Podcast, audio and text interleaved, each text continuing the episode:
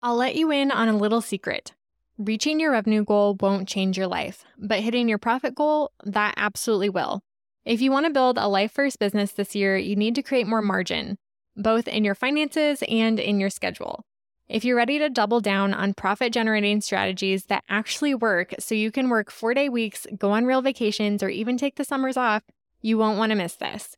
In my free masterclass, Double Your Profit While Working Less, you'll learn exactly how to set your business up to scale so you can give yourself a raise, create a clear plan for how to work that dream schedule, and step into your CEO era, the one where you and your business aren't just surviving, but thriving. You can grab this free masterclass at www.jadeboyd.co backslash double your profit masterclass or go to the link in the show notes. Now back to the show. I'm still business friends with a lot of people that I cold pitch to. And now, like, I feel like I could just like DM them or call some of them, call them. And so it definitely built out a lot of good relationships. Welcome to the Business Minimalist Podcast, a podcast about redefining productivity for the modern woman in business and finding ways to work smarter, not harder, in business and life. I'm your host, Jade Boyd. I'm an MBA, business strategist, and mentor who helps overwhelmed business owners simplify and scale their service based businesses with strategy and systems. On this podcast, we'll explore simple ways to earn more while working less. If you're ready to scale your business, bring order to chaos, ditch the busy work, and make space for what really matters, you've come to the right place.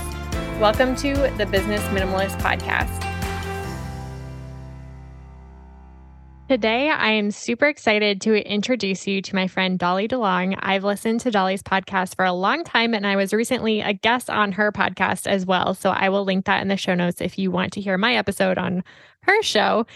But Dolly and I realized through our conversation that we have so much in common, and these conversations were just so fun for me. Dolly is the real deal. She knows her stuff, and she is one of the most genuine, caring business owners that I have met. And I'm super excited for you to hear this episode and learn more about her entrepreneurial journey and how you, you can improve your systems and workflows in your business. And disclaimer we do talk about her email list and how she grew up by 4,000 subscribers in five days.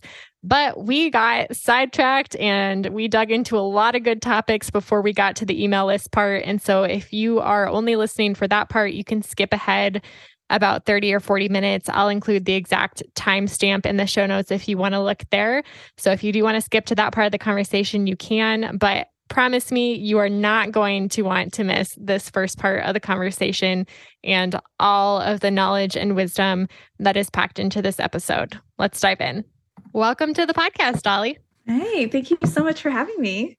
Absolutely. Why don't you start by introducing yourself and telling the audience a little bit more about what you do? Awesome. Yeah, for sure. So, hi, everyone. My name is Dolly DeLong. I am based in Nashville. So, I'm a Nashville based family photographer and branding photographer. I work as a creative business owner. And then a second side to my business is called Dolly DeLong Education. And I educate other creative business owners on systems and workflows. And so, just pretty much how to put together the puzzle pieces on the back end of their business so that they understand what systems, workflows, and automations are. So I feel like I'm pretty multi passionate, but I have those two main things within my business. Yeah, we're going to get into that. And I'm going to ask you some questions because you do do a lot of things in your business and you do them all so well. So we're definitely going to dig into that. Thank you so much. Oh, I guess I should mention I'm also a wife and a boy mom. I have two sons. One is currently four and one is a newborn. Jack, he's three months. So I'm on, I was just telling you, Jade, that I am watching him on the monitor. So he is currently snoozing right now. So I'm a proud boy mom. Mm. I have this irrational fear of having boys, and it always makes me feel better when I meet boy moms who are just loving their lives. I I love it. I to be honest, I was terrified when we went to our ultrasound appointment and I found out I was having another boy. My husband, who knew I wanted a girl, was like, "Are you going to be okay?" Cuz I was like terrified again. Aww. I was like, "I just I just want another, I want a girl. And so, but it's amazing. Now that Jack's here, it's exactly what I needed, and God knew exactly what I needed and what my husband needed. So I love being a boy mom. It's it all really rewarding. Yeah. And on my husband's side, there's actually no boys who are carrying on like the Boyd name. Yeah. And so I feel like since there have been no boys, we're due for one in the family, and that's probably going to be, you know, but yeah. I also would love to have a girl, but we'll see how it plays out. You can't yeah. choose. Yeah. You just never know what's going to happen. anyway, so I'm really curious. We kind of met. I've listened to your podcast for a long time, but we met when I was an inter- mm-hmm. a guest interviewee on your podcast a few weeks ago, and I realized yeah. that we have a lot of things in common when it comes to like our backgrounds, yeah. your love of national parks, and your history and student affairs. And I've never heard the full story of how you came to start your business. And so I would love to hear your background and where your passion for entrepreneurship started and how it turned into the business that you have today.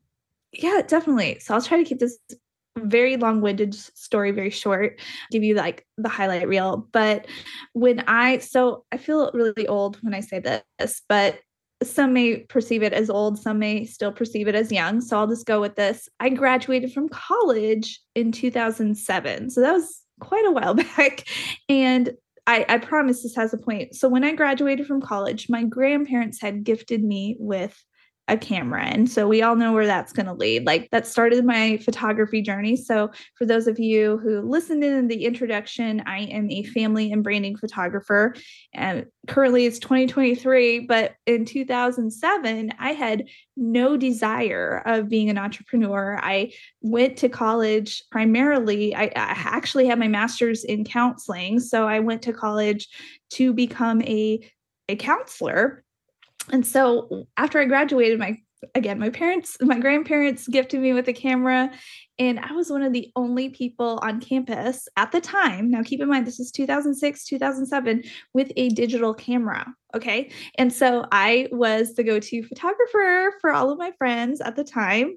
And I realized how much I loved it. It was so much fun. And I, I got this itching feeling like oh i i love doing this. I wish i can just do this. But i did not listen to that. I ignored it. I pushed it aside because that was not the traditional 9 to 5 that i had grown up believing like you know that narrative that a lot of people grow up with. And so i pushed it aside continued to get my master's in counseling had a counseling job. But on the side i was still taking on word of mouth. Friends were sending other referrals to me. I was growing a family photography business without knowing i was growing a family photography business.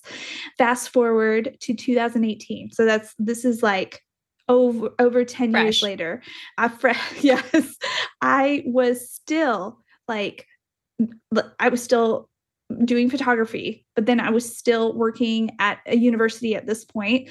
I was not doing counseling, but I was working with college students. So I worked in higher education for seven years, and I would work with college students, helping them like enter into college, prepare for college. And then my last year, I worked with international students, just like helping them get their visas ready and like helping them have all their paperwork and just helping them feel confident and prepared prepared to come in as a student to an American university. I loved it. I love college students so much. It's just a new season of life. It's just so exciting. Yeah. And so, but that was the year I got pregnant. So 2018 is the year my firstborn was born. And I had gone to my boss at the time and I told him, "Hey, this this is what's happening. I am going I'm going to be a mom." And at the time I didn't know Blaze's name, but Blaze was going to be born in November. So I let them know like, "Hey, this is my this is what I would like to do. I would like to come back and do part-time work at least because I here's the thing. I love working and diving into a business full time was a terrifying thought to me because I like the stability of a nine to five paycheck. And I had it pretty, for me, it was pretty comfortable. Like it was a very comfy position because I had insurance, like everything. Like I, had everything I needed. And at that time, I was newly married. My husband and I had gotten married in 2016. We had paid off all of our student loans. We were debt free. We were excited for the future. Like, mm-hmm. okay, we like we we're planning everything out. And so I was like, okay, I can do this part time and take care of my son. Like, I can do it all. And my boss then decided to turn around and email everyone and say, well, Dolly is leaving us to pursue, like, I don't know, like, it, he just pretty much told everyone my last day was in August, even though Wait. I had told him, yeah. You said you wanted to go part time and he just announced you were yeah. leaving? Wow. Yeah. Yeah. Yeah.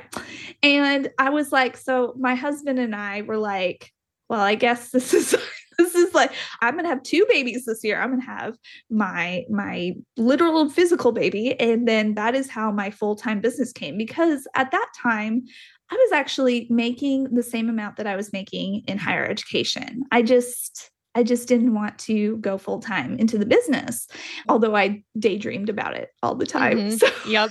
Hey, that was the kick in the pants I needed, even though it was terrifying, it was scary.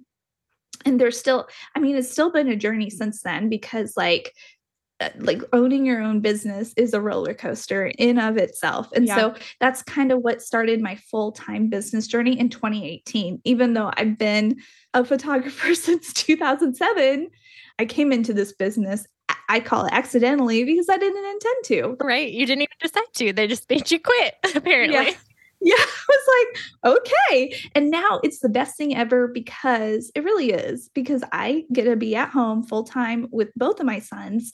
I get to create my own hours. I mean, it is a roller coaster. I don't want to paint it to be like all roses and rainbows and butterflies because there are moments where I'm like, I want to work all the time, but then I need to be present for my sons. And then there are moments where I'm like, I don't want to work. I just, I just want to lay around. And uh, mm-hmm. so it, it definitely is a roller coaster. So I don't, I don't want to paint an unrealistic picture of it for anyone yeah. who's listening.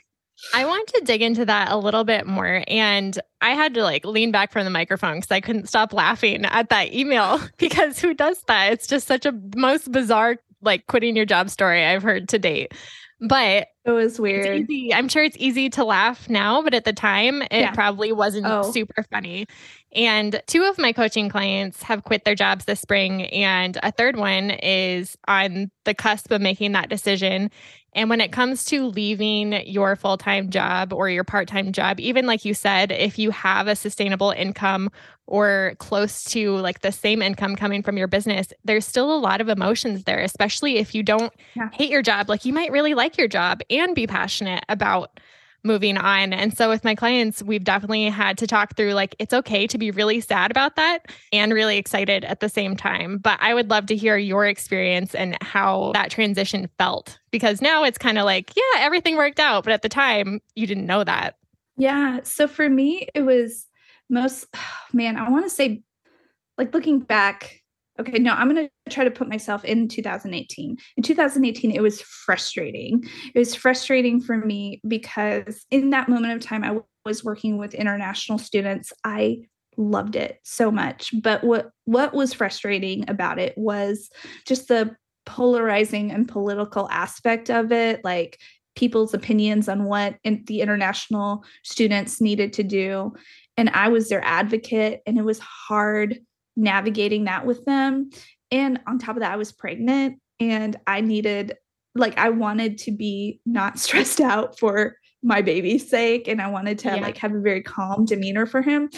And on top of that, like my husband and I were talking about our future, like for our family, for like my next steps with my potential business, but we didn't know it would happen so fast. Like, oh, you're going to own your own business this year, actually, Dolly. So even though the circumstances were very infuriating. It was kind of a relief when that moment happened for me because now then I had like the permission to like start dreaming and dreaming big for and mapping out like okay this is what the business can potentially look like and now I can concentrate on my family. And yeah I'm so happy. I'm I don't work for anybody anymore. like I love yeah. I love being my own boss. I love owning my own business and yes, it comes with a lot of roller coaster emotions, but I would oof as much as I loved s- serving my students, working and advocating for the students, I do not miss the uh I don't know, the, the, the politics behind the business that I worked for, the university I yeah. worked for. I'll just say it like that. Yep. yeah. I I can totally relate. I feel like higher education yeah. is a whole different ballgame when it comes to politics, especially. I'm not sure if you yes. were at a state institution, but I was at the University of Iowa, which is was that a private. Okay. Yeah, it's a little bit different, but yeah. lots of politics. Yeah, lots of politics. And because it was private, I think there was like also opinions on who you needed to follow depending upon who had wielded the most powerful influence. And I just I couldn't keep up emotionally. I just could not keep up. And my I just wanted to do my job and I did not want to I, I guess like serve people that were not the students, if that makes sense. Mm-hmm. What I think is really so. interesting about what you said is that it got easier once the decision was made. And I think that's true in so many different areas of life, but also with business. The hardest part yeah. is just making the decision. And then after you make the decision, mm-hmm. It gets so much easier to figure out what to do next. But yes. the stress and the pressure to just make that decision, especially if it's a big change, that's huge. Yeah. It was very oh i'm just so glad 2018 is over with so yeah and I'm, I'm, I'm so glad but i will share this just like to add more to the d- drama of the story so that like Uh-oh. you can be like I, i'm just like i'm still in shock that this happened so i I left in August of 2018, and that's when I started my full time business. I was like, okay, this when Dolly DeLong Photography opens up.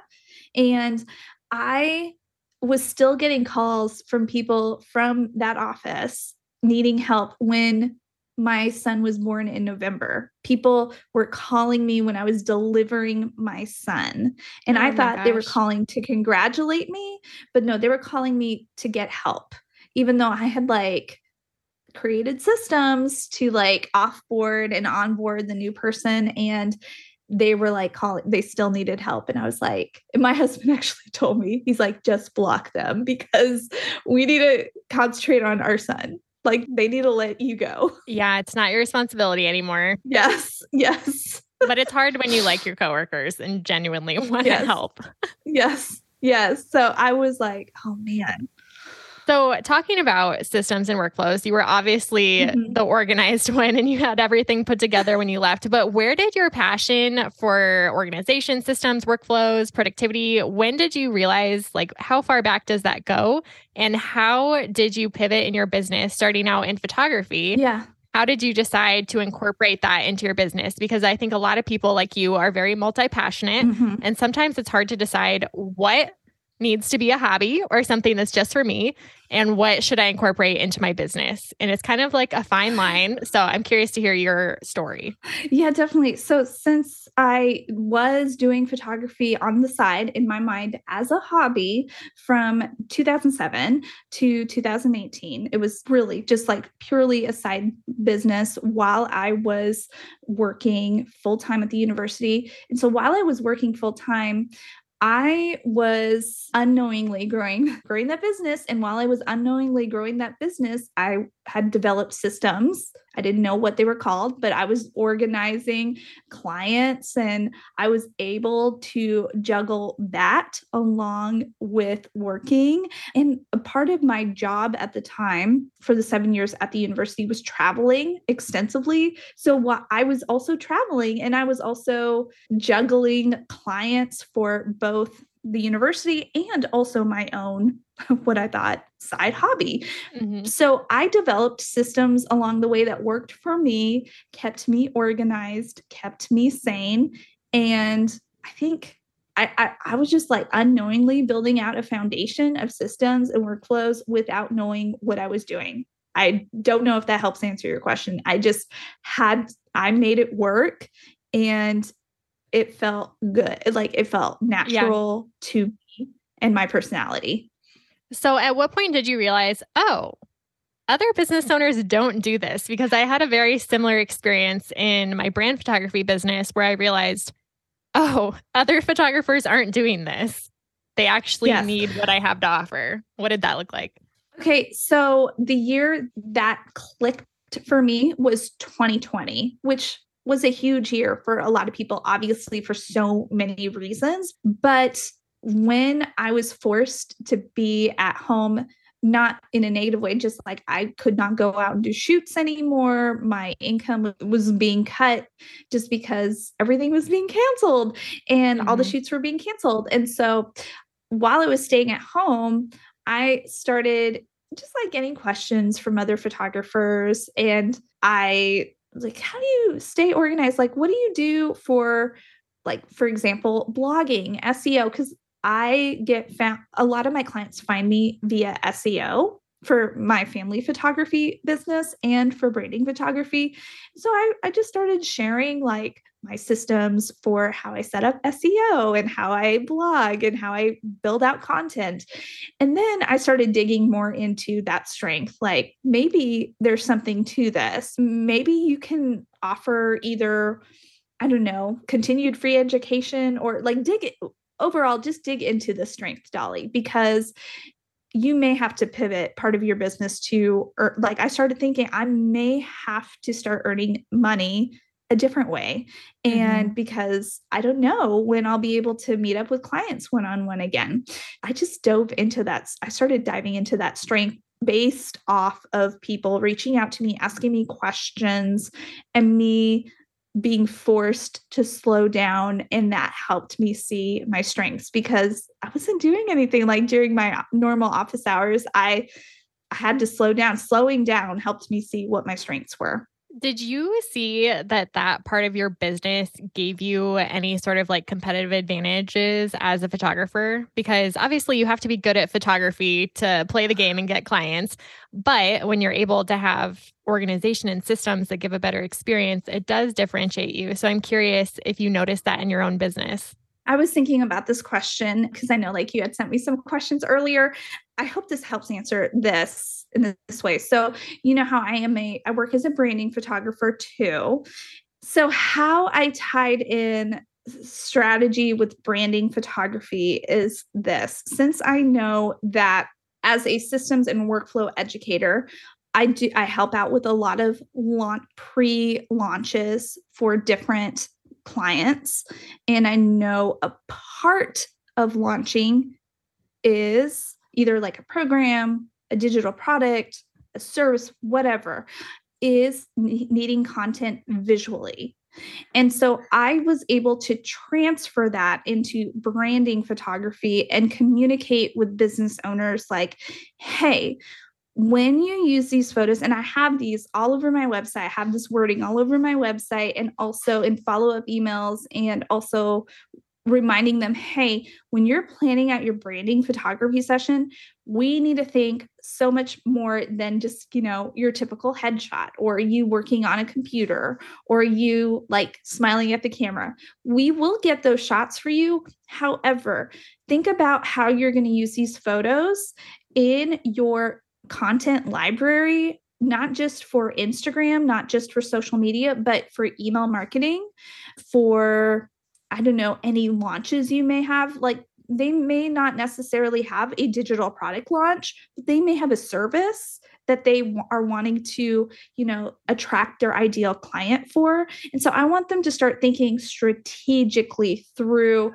okay, how am I going to use these images strategically for marketing purposes? So in that way I like to bridge the strategy of launching workflows, systems, SOPs, and then I like to bridge that with the visual content and help them see, okay, this is what you need for your branding session so that they they know how to strategically use them and not just like throw it on Instagram once a week. They invested in me, so I want them to use them strategically to truly reach their ideal client.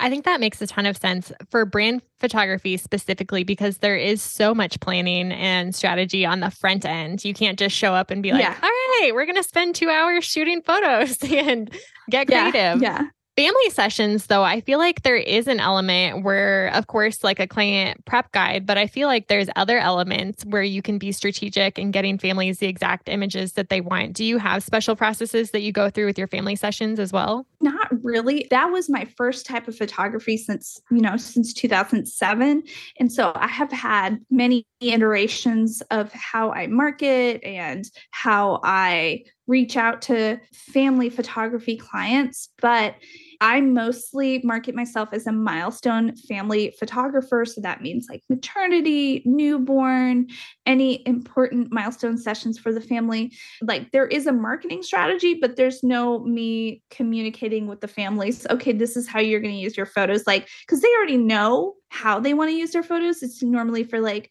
Christmas photos or milestone photos or um, certain life event photos. So I don't need to communicate with them. Okay, like this is how you should use your photos. It's mostly right. for business owners who reach out to me. I want to make sure that they know how, like what their next steps are so that they are they are putting themselves out there visually. Yeah. And I think you can even tie it back to like doing your client questionnaire or something like that. And as a photographer, thinking about what will my clients want to use their photos for? I know so some family photographers will do like headshots, individual headshots mm-hmm. while they're there because why not have a little extra like I don't know, bump to your gallery and an extra way to use your photos and be more satisfied with your experience. But there's other things that families might want specific photos or specific, I'm thinking newborn sessions, like a blanket that was a gift that they want to make sure they use. You know, those tiny little details make a huge difference. And the photographers who take the mm-hmm. time mm-hmm. to ask those questions versus the ones that show up and then later they realize, oh, we should have done this, we should have done that. It does oh, make a oh, difference. Okay. Yeah. Okay. So I see what you're saying. Yeah. I do send out a questionnaire to families before every session. And I send personalized videos to them, mostly for the mom to walk her through like, this is what the experience is going to look like. Let me know how to, what personal touches you want. So I guess there is that video component that I do. I'm sure that your workflow is amazing. Again, it just comes oh, so yeah. naturally to you. You're like, what do you mean?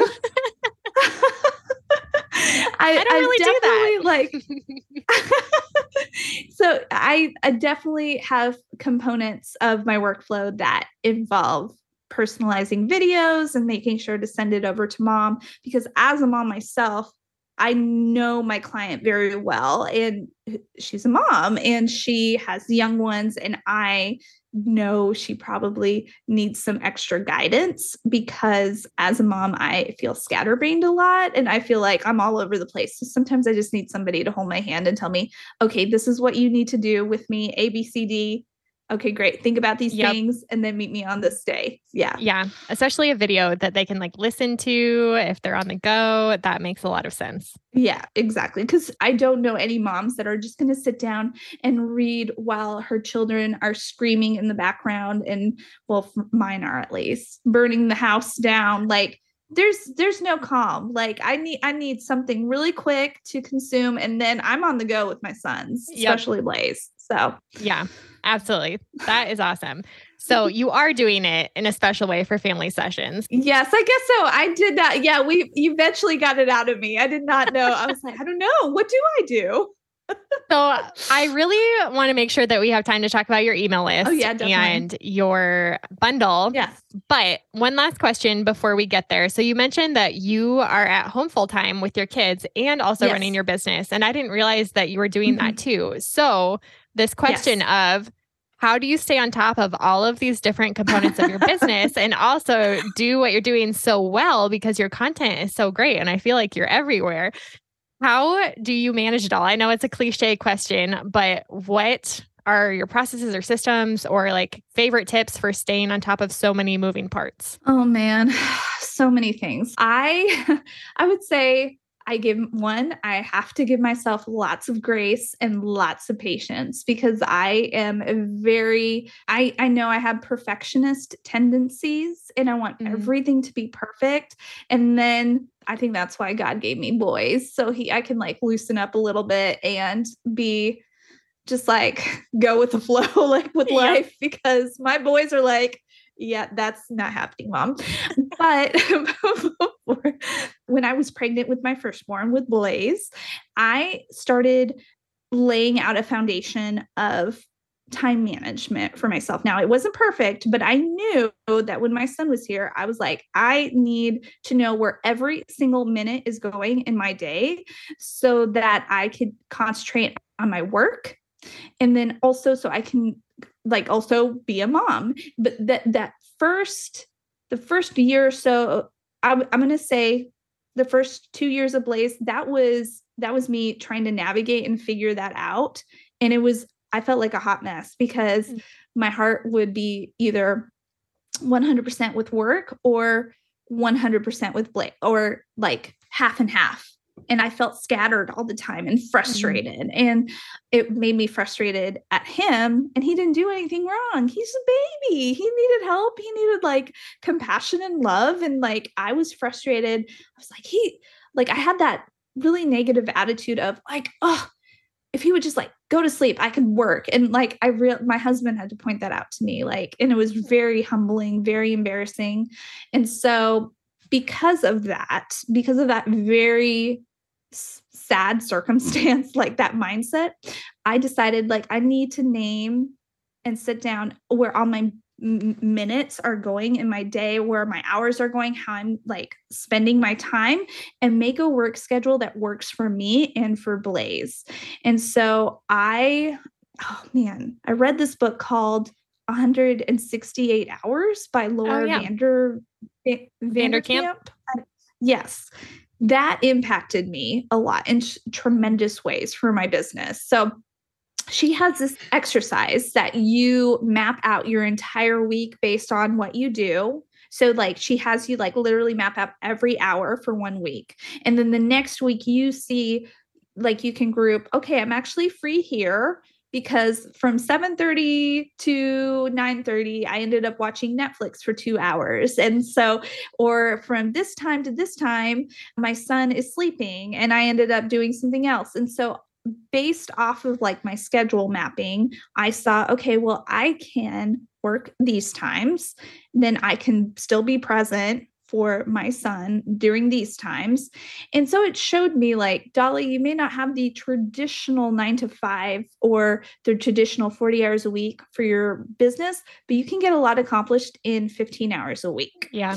And so that's what I started doing. And then what helped was I asked for help. Like a lot of moms don't do this. They don't ask for help because they think that they can do it all. So I asked for help and I found a sitter for once a week for Blaze. So once a week on Wednesdays, for example, a sitter would come in, watch Blaze at the house, and I would get work done for let's say six hours. And then the other days of the week, I would work around his nap. So I was doing the nap time hustle and then working on that that full time on like Wednesdays, for example.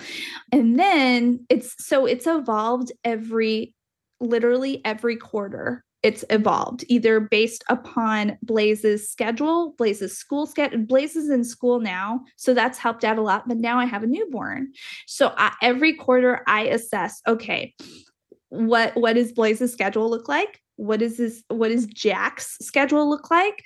When can I work? When do I need to spend time with Ty because he is a priority. My marriage is has, yep. has to be a priority. Yeah. And then when can what do I need help with?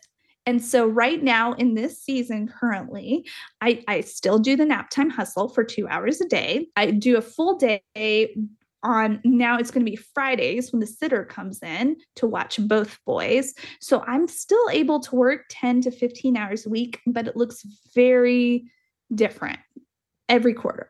I just have to sit down and map it out at the top of every quarter based again based off of schedules based off of moving parts and it it works for me and I still get things done. So, in your business, are you outsourcing any tasks or are you using those 15 hours a week to do everything that I see you doing? I outsource several things. So, one of the main things I outsource, I have an accountant who helps me with the numbers behind my business, and that's very helpful. Thank God for oh, accountants. Oh man, otherwise I'd be in jail. I know that's dramatic, but I always feel like I'm like, oh no, took out the wrong amount and like i i don't know. I'm thank god for jackie. So i'm an accountant and then i also outsource my podcast production and so i'm able to batch record with different guests like you and then i hand that off to a podcast producer who she edits everything takes care of the show notes takes care of that workflow And then I also have a VA who helps out with the back end of that podcast SOP because there's also needing to create batching out Instagram captions, Instagram posts, Pinterest, like everything to drive back traffic to that specific podcast. Mm-hmm. So I have somebody that helps me out with that twice two for 2 hours a week, 2 to 3 hours a week. And so those are my three main things that I outsource. And then everything else I do, I am in the process of hiring a bookkeeper, which is really Ooh. cool to me and scary and cool at the same time because like always making a new hire makes me so excited and scared at the same time. But yeah, and I have a hopefully we'll have a bookkeeper by the time this episode airs. And but everything else i do so i do the content creation i do the marketing strategy well that honestly comes naturally to me the strategic marketing because i teach others through systems and workflows how to mm-hmm. plan strategic launches. And so yeah so i i outsourced four different things and then i work on everything else.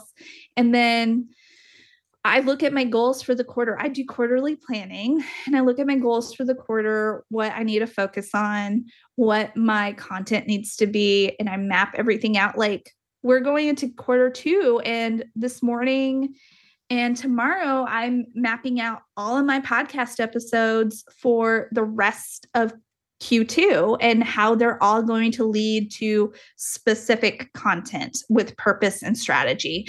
And oh, then what lead magnets do I need to attach to that? How to grow my email list during this process. So I am very serious about strategic content planning. And so I usually take like a week normally what would take a person a day who had a full eight hour day it normally takes me a week to map that out with two hour spurts every day. So mm-hmm. normally one week for a quarter, like for the next 90 days, I'm taking one week to map out the next quarter.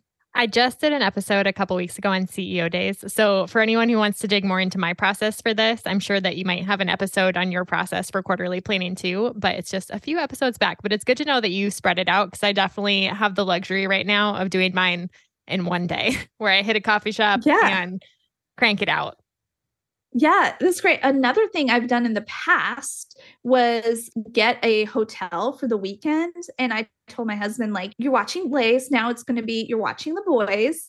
And if I plan ahead, eh, like at least a few months ahead, like it's in his calendar and he has a plan of like what he's going to do with both boys or i tell my mother-in-law hey like will you help out and she's like always excited to help out with the boys. And so I, I will go and get a hotel overnight and I will like map everything out if I want like eight hours of uninterrupted time. I think it's really inspiring to hear what your behind the scenes looks like and to even hear that you work 15 hours ish a week right now. Because in this season that I'm in, we're not trying to have kids, but we're like thinking about having kids soon. And as a business owner, I feel like I struggle in this season of my life a lot with not knowing, like, after I have a baby, what is my business going to look like? Will I want to have them home all the time? Will I need to get childcare? And I think, as somebody as obsessed with productivity as I am, I'm really inspired by moms who are like, yeah, I get it all done in 15 hours. And I feel like it's it's almost like giving yourself a deadline. And when you have that much time to get it done, somehow you just get it done. You just get it done. And it's, it's not like perfect, but it's done. And like you mm-hmm. can, you can polish it and, and put it out there. Yep. I'm working on cranking out B plus work. As a perfectionist, that's always been hard for me. So I'm sure it'll push me too. It's very hard. It's very, yeah. very hard. But I'm really trying to hone in like what are my main money makers? Hone mm. in on that and like create content for that and then like I, I try to give myself some fun time in the 15 hours. So I try to give myself one or two hours of fun time so I can be creative and still be flexible and learn something new, learn a new system, learn a new workflow, still push myself. But I I just want to let you know it's it's a hard I'm very perfectionist and I I'm trying to let, let, go of those tendencies and it's and it's very hard. It's so It's hard. a process for sure. It takes yeah. time and I'm sure that you've yeah. improved and made progress a lot, but I don't feel like feel like we'll ever completely be over it. yeah. Yeah, I am like okay, and I it's also helpful to see other women who have done this before me who are balancing everything or who I look up to and because I really want to be a present mom and I want to be a present wife. And also, I am so proud of my business. I do want it to grow, but how do I? I don't know. How do I have a sustainable business and also a very healthy marriage and be a healthy parent? And so I'm looking to other women who have gone before me and who are modeling this. And so I like I, I look at other women too, other moms, other wives, and I ask their advice, or I'm just like mm-hmm. watching. I'm like, okay, like they are prioritizing this, or like, like they're setting this example to me. So what I'm sharing this because I'm like, I am learning from other people who are, have gone before me. Yeah, I was actually at a panel on parenthood. Our church did like a panel on parenting after service a few weeks ago. And on the panel, there was one mother who was a reader and she had curated all of these great parenting resources and was suggesting all these books. And then the mom right next to her is like, those are great resources, but just so everyone knows, I've never read a book about parenting. I've just asked people who've done it. And yeah. I think that's a really comforting idea, even for business owners. Like, you don't have to read all the books. There's mm-hmm. such valuable knowledge and wisdom from people who've just done it and going to the source and asking. Yeah, it's true. It's true. I'm glad you mentioned the whole like you being a part of a panel at your church. I mean, I feel comfortable enough to share this. Like, I, a lot of, I don't know, my guidance has to come from God. Like, like I look to him for my wisdom source. And as I don't know, as woo woo silly that might sound to somebody, like he literally, like, I have to be sustained by him and rely on him. And then I'm able to like take action to know like how to parent, how to be a, like, like a good partner and wife to my husband, and then how to lean into my business because when I stop focusing on God, again, I'm not trying to make this into a devotional. So I promise the listeners who are like, oh my, my is she gonna like lead us to the water and baptize us? No, but I I have to be sustained by God. And He has led me through many ups and downs in my business and he's closed a lot of doors like mm-hmm. and i'm just had to trust him and i just like am very grateful i have him to rely on because this business journey is very very emotional and it's a roller coaster and it's definitely not easy. Nothing is easy in life. Parenting is not easy. Being in a marriage is not easy. Like nothing is easy but i have a sustainer and that's what's been helping me. I guess that's like the whole point of this podcast. He's been sustaining me. That's the answer. That's yeah. it yeah, I think that when it comes to productivity, no matter how much organization or systems or processes are in place, like you're always going to get to that point where something is hard and you have that moment where you realize there has to be something more than this. And I feel like people, mm-hmm. especially after they've been successful, which is really interesting and hit huge milestones, will then stop and be like, well, what's the point? You know, or people mm-hmm. who are at the top of their careers. And so I think we have a lot in common, like I said. And so we share similar beliefs when it comes to faith. Not everyone listening to this podcast will, but I agree with everything that you said. Like at some point in my business, no matter how on top of things I am, no matter how many things I get done, like there's always going to be that element that's out of your control. Mm-hmm. And for me, it helps me to like cope with that or process that or move on more quickly, trusting that God is in control. And so everything might be going mm-hmm. wrong right now, but I know it's going to be okay. Yeah. And for, for me, I'm just like, okay, well, he gave me this personality for a reason. He like gave me these strengths. He will help them flourish and grow. It may not look like how I want them to look like like i may not like be a millionaire tomorrow but if i like pour myself into the things that matter and for me what matters is my husband my sons and like the third thing is like my business but the first two things my husband and my sons like if i pour into that he will give me he will give me wisdom and I can navigate like everything else in my life. And also like knowing my enoughness every single day, like what I need to mm. contribute to the family. It's not like my husband's like, you need to bring in, I don't know, let's think of a ridiculous number.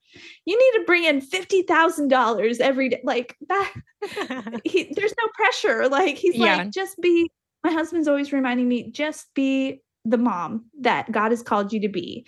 Just like be a woman of God. Like, and then everything will work out. Like, maybe we won't be millionaires, we won't be in the spotlight, but like, do what God has like shaped you to like give. He's given me so much strength and system. I know this is weird, but God, I literally believe like God has given me my personality for a reason, and I want to lean into these strengths but while I'm leaning into these strengths, I'm also trying to lean into him and let him dictate the path. And again, mm-hmm. if you're not a believer, you're listening to this, you're like, you guys are insane. You guys sound crazy. I I know it sounds crazy, but like this is just like what I firmly believe in.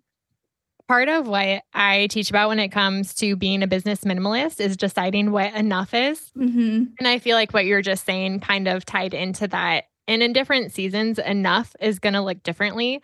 But yeah, it's enough for me to show up and serve my clients well this week. It's enough for me mm-hmm. to be mm-hmm. a great mom and wife in this moment and not worry about the things on yeah. my computer. I feel like what you said tied in really well with that principle. And it's hard, you all. It is hard. So if you're like, wow, she sounds like a goody goody Christian, no, I'm a hot mess. I'm a hot mess. We are all hot messes. and I'm still, yeah, I'm like figuring it out every day. And I feel like the more people I talk to in the productivity space, for some reason, people think when you teach about systems or organization, or if you have a planner company, then, oh, you must have everything together.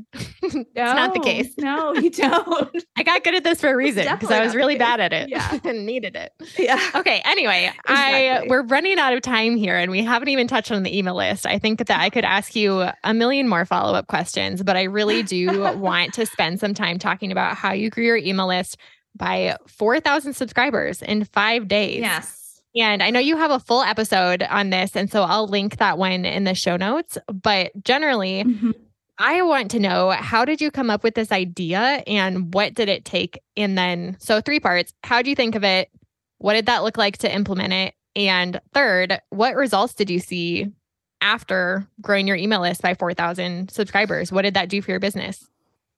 Okay, so the first part to answer your question is I, as a systems and workflow educator, I'm always looking for ways to grow my email list. And one of the ways, basic foundational ways you grow your email list is through a lead magnet, an opt in. And so I really dug into different forms of lead magnets and opt ins. I love lead magnets so much. I even have a mini course about lead magnets. That's, that's how much I love systems and workflows of lead magnets.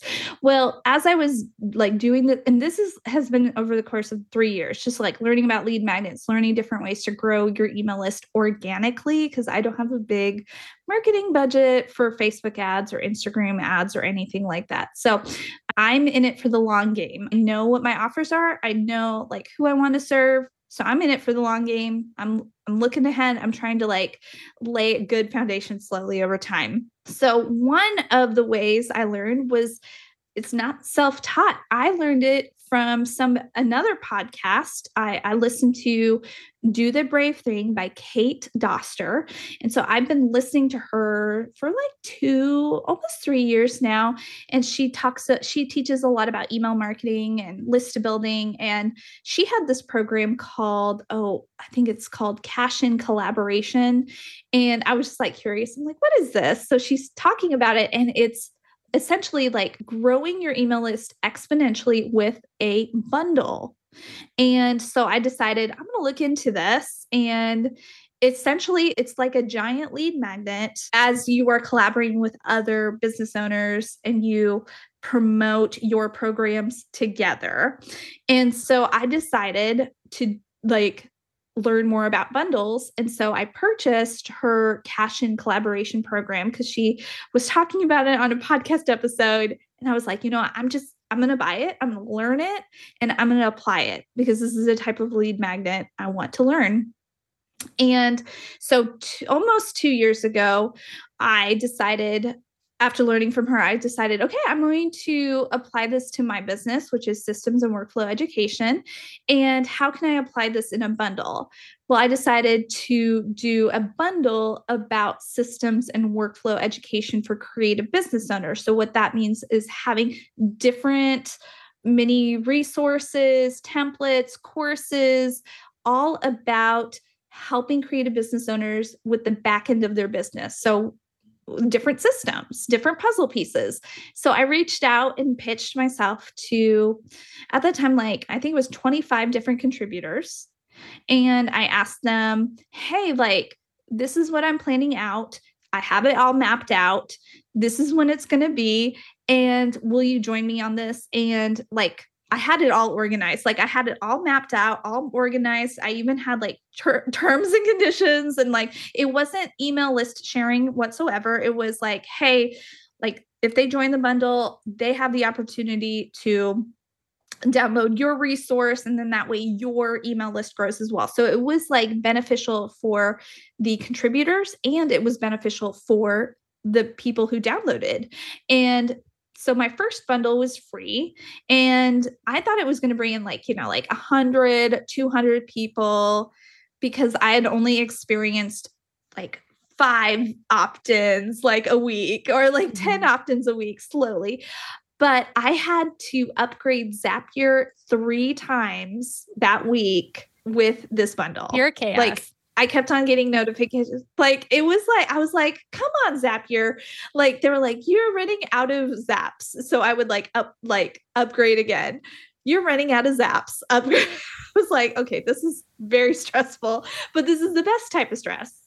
Digging in a little bit here, how much time do you, would you estimate it took you if you were only expecting oh, to get like a hundred subscribers? How much time were you putting into that? I okay, so planning out that bundle, that first bundle, like since it was my very first time, I purchased it in fall of 2021 because oh yeah, so fall of 2021, I purchased it in September and started implementing it right away and then I decided this is going to be in January of 2022. And so I had a January October, November, December. Okay, so I had like four month runway where I mapped it out. And that helped out a lot. And I mapped it out to be a runway because that's how I treat most I treated it like a launch. I treated it like this is going to be like a mini service launch. This is I treated that lead magnet like it was going to be like an actual product. And so that is where a lot of I believe a lot of business owners creative especially creative business owners can go wrong because they have a product idea or they have a service idea or they have a new idea and they instantly want to present it to the world and they put it together and they're like nobody has subscribed nobody has downloaded nobody has purchased and it's mm-hmm. because mm-hmm. you're not like you're not getting people excited and amped up and hyped up for the for yeah. for months like you need a runway and that's not fun. That's not sexy because like you're like do it you feel like you're repeating it over and over for 3 months and yes you are, but you're doing it in different ways. You're doing it in mm-hmm. strategic ways. So I essentially did what I teach other people, my clients, and I did it for myself and it worked. It like it was like a huge event. And then yeah, so I went from 500 people to 4,000 people in a week. And it was bananas. So, how long did it take for you to see the results after that? So, it's January 2022, your email list blows up. What happened in your business after that? The biggest thing that impacted me was the, I would say, two things. One, the community that was instantly built from that, the people coming onto my email list they needed and wanted systems mm-hmm. and workflows and i was getting so many dms so many emails from them that saying thank you for doing this. I can't believe this was for free. I cannot believe that somebody would do this. Like thank you so much. I have benefited so much. So i was getting like voice of customer and i was getting social proof and i was getting kind of like a like more of a confidence boost or more of what's the word I'm looking for? What's phrase I'm looking for? I was getting more proof that this is something that I need to dig into even more. Like how to teach systems and workflows, like different aspects of it with other mm-hmm. Collaboration way to help more impact more because I couldn't do it alone. And so one and then two the contributor the relationships i built from that is still growing to this day. Like it's been over a year and I'm still like business friends with a lot of people that I cold pitch to and now like I I feel like I could just like DM them or call some of them call them and so it's definitely built out a lot of good relationships especially in the online space and that has given me momentum and to have more confidence in podcasting. It's given me more content for podcasting, more purpose. Like mm-hmm. I know now that my strength, I mean, I've always known my strength is in systems and workflows. Like that is a huge strength of mine. But now I know how to, like, what type of content to create and future bundles, future summits to create. And so I did a second one this year. And this time, because I was getting so much customer feedback saying to me last year, you should have like I would have paid for this. Like several people told me I would have paid for this. A I'm lot like, of value. Oh, okay, I will I will make this a paid bundle. And so there was a difference like last year's was completely free and i think that's why it was that huge growth of 4000 subscribers right away and this year since it was paid it kind of acted like a gate like you have to pay to get the bundle but still it, over the course of for five days, I grew my email list by about 240 people, but generated $28,000. And some of it was affiliates and all that stuff. But I like still like it was great. It was it was life changing for me, like impact changing. And so that iterated a third like option for the system. And I call it the systems and workflow magic bundle. And now I'm creating a systems and workflow magic summit. And so I try to do new iterations of systems and workflow magic every year. And so I just, I just want to impact people to know like how to incorporate systems and workflows into their business. It's easy, it can be fun. Just do one system at a time and it can like streamline your business and make really good impact. What really surprised me about what you said about your bundle is that those email subscribers, some of them definitely opted out, but yes. you mentioned on your episode, you were surprised by how many of them stayed on your list because your mm-hmm. lead generator was so closely aligned to what you do. Your content is so relevant to what they obviously needed in their business. And I think people consider giveaways and think, well, whatever, they're not going to stay on my list or they just want the free thing and then they're going to leave. But I think what's so strategic about doing a bundle and packaging it the way that you did so that it was a very specific topic was just so yes. strategic. And it's not that they opted out, they're still on your list. Mm-hmm. And I am so still blown away because like those subscribers are now like a part of my community and they like respond back to my emails when I do my email marketing newsletter every week. And I don't know, I just like I, I just really love the community that I've built out and I let them know what's happening in my life. Like there are several people that let me know how happy they are for Jack and for Blaze. And they're like, if we Aww. lived closer, we would babysit. Like they're just oh like, oh my gosh, they're just so sweet. They're so sweet. And so, and so it makes me want to pour even more content, like helpful content for them to help their businesses. They are being word of mouth for me. They're sending people over to my other lead magnets and to bring it to grow my email list. And so, again, like I have a very I'm in it for the long game. Like I want to build out a community and I want to help. I want to help people see the power of systems and workflows. And also like I'm really good at connecting like with collaborations. I have connected a lot of different contributors together to work together who didn't know each other before. And so I'm just really trying to lean into what I'm strong at and what I'm good at and it's fun. It is a lot of fun. Yeah. And I think when your focus is just on serving people, you can't go wrong because what is business if not giving value to somebody? And if you're finding mm-hmm. what is valuable and offering it and doing something that you really like doing and you're good at, what a sustainable way to grow a business without burning out. But also, yeah, I, I want to talk about low ticket offers because I think a lot of creatives mm-hmm. who have higher ticket services, they think about the numbers when it comes to creating low ticket offers, like how much would I sell it for and how many people would actually buy that. But yes, you should make money off of your offers. But I do think having low ticket offers in your business also opens so many doors, like you said, to get people in your audience and to collaborate with other business owners. My organize your business ClickUp template, that is what I use every time I've been asked to collaborate with other people. And it has opened a lot of doors, yes. even if it's definitely not the most profitable or you know, financially like highest revenue stream, but opening doors is also super valuable. So thinking about the two-sided approach to growing your business and playing the long game. Those relationships might not convert and you might not get 10 referrals tomorrow, but if it's a long-term relationship that you nurture, it's totally worth it.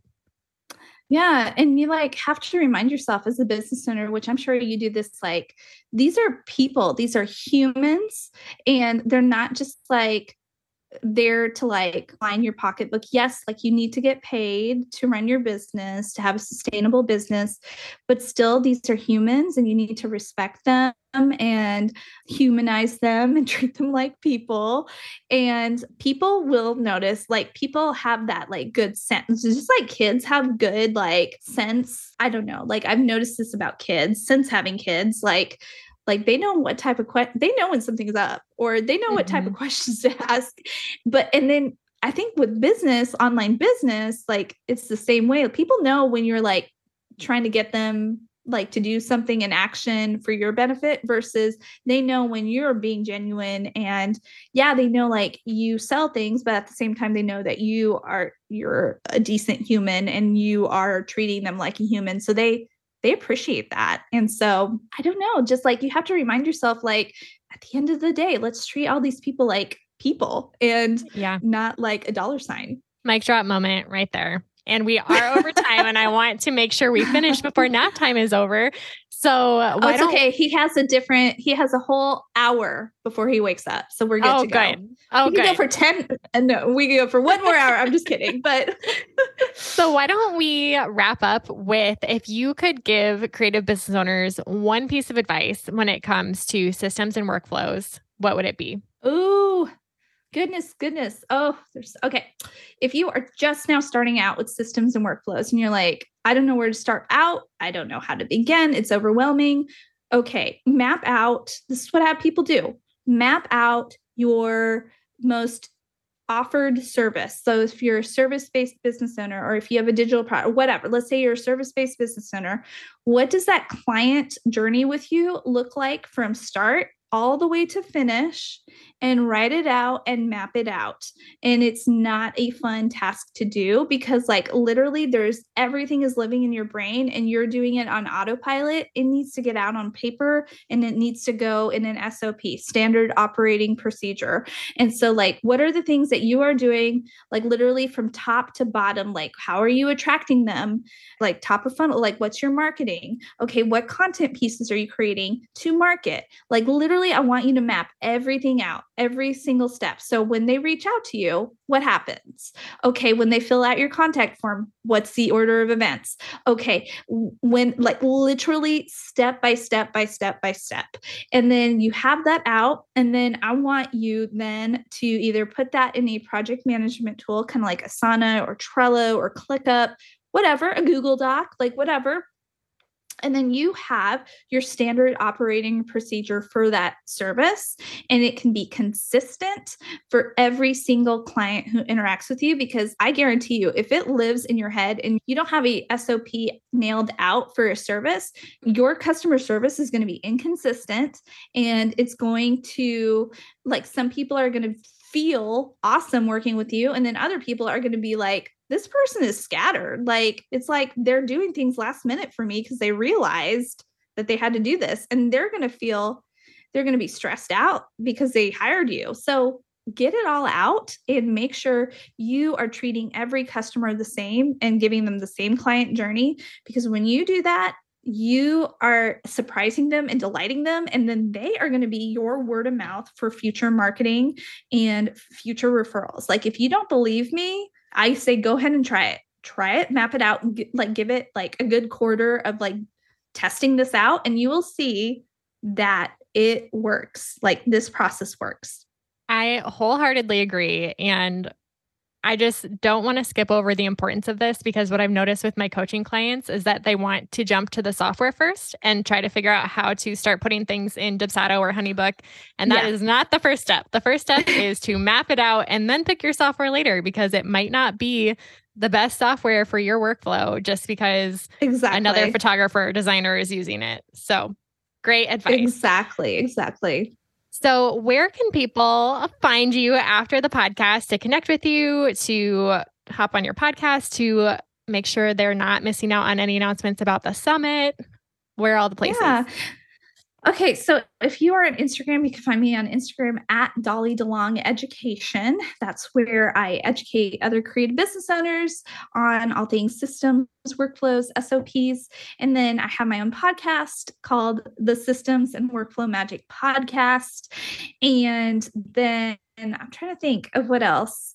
Or if you want to like find me online, like go to dollydelongphotography.com and that is where both businesses lie or live.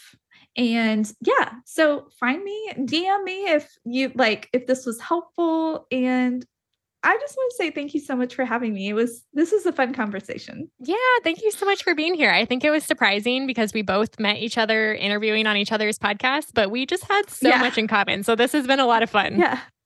Oh, good. I'm so glad. Absolutely. You'll have to come back on another time. Oh, for sure. For sure. Thanks so much again, Dolly. You're welcome.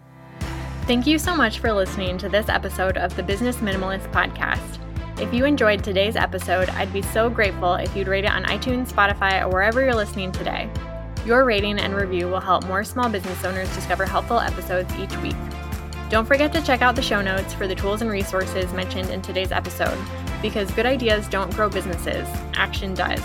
And if you want more business minimalist tips and resources, head on over to Instagram and follow me at jadeboyd.co. I'd love to hear what you took away from today's episode. I'll see you next time on the Business Minimalist Podcast.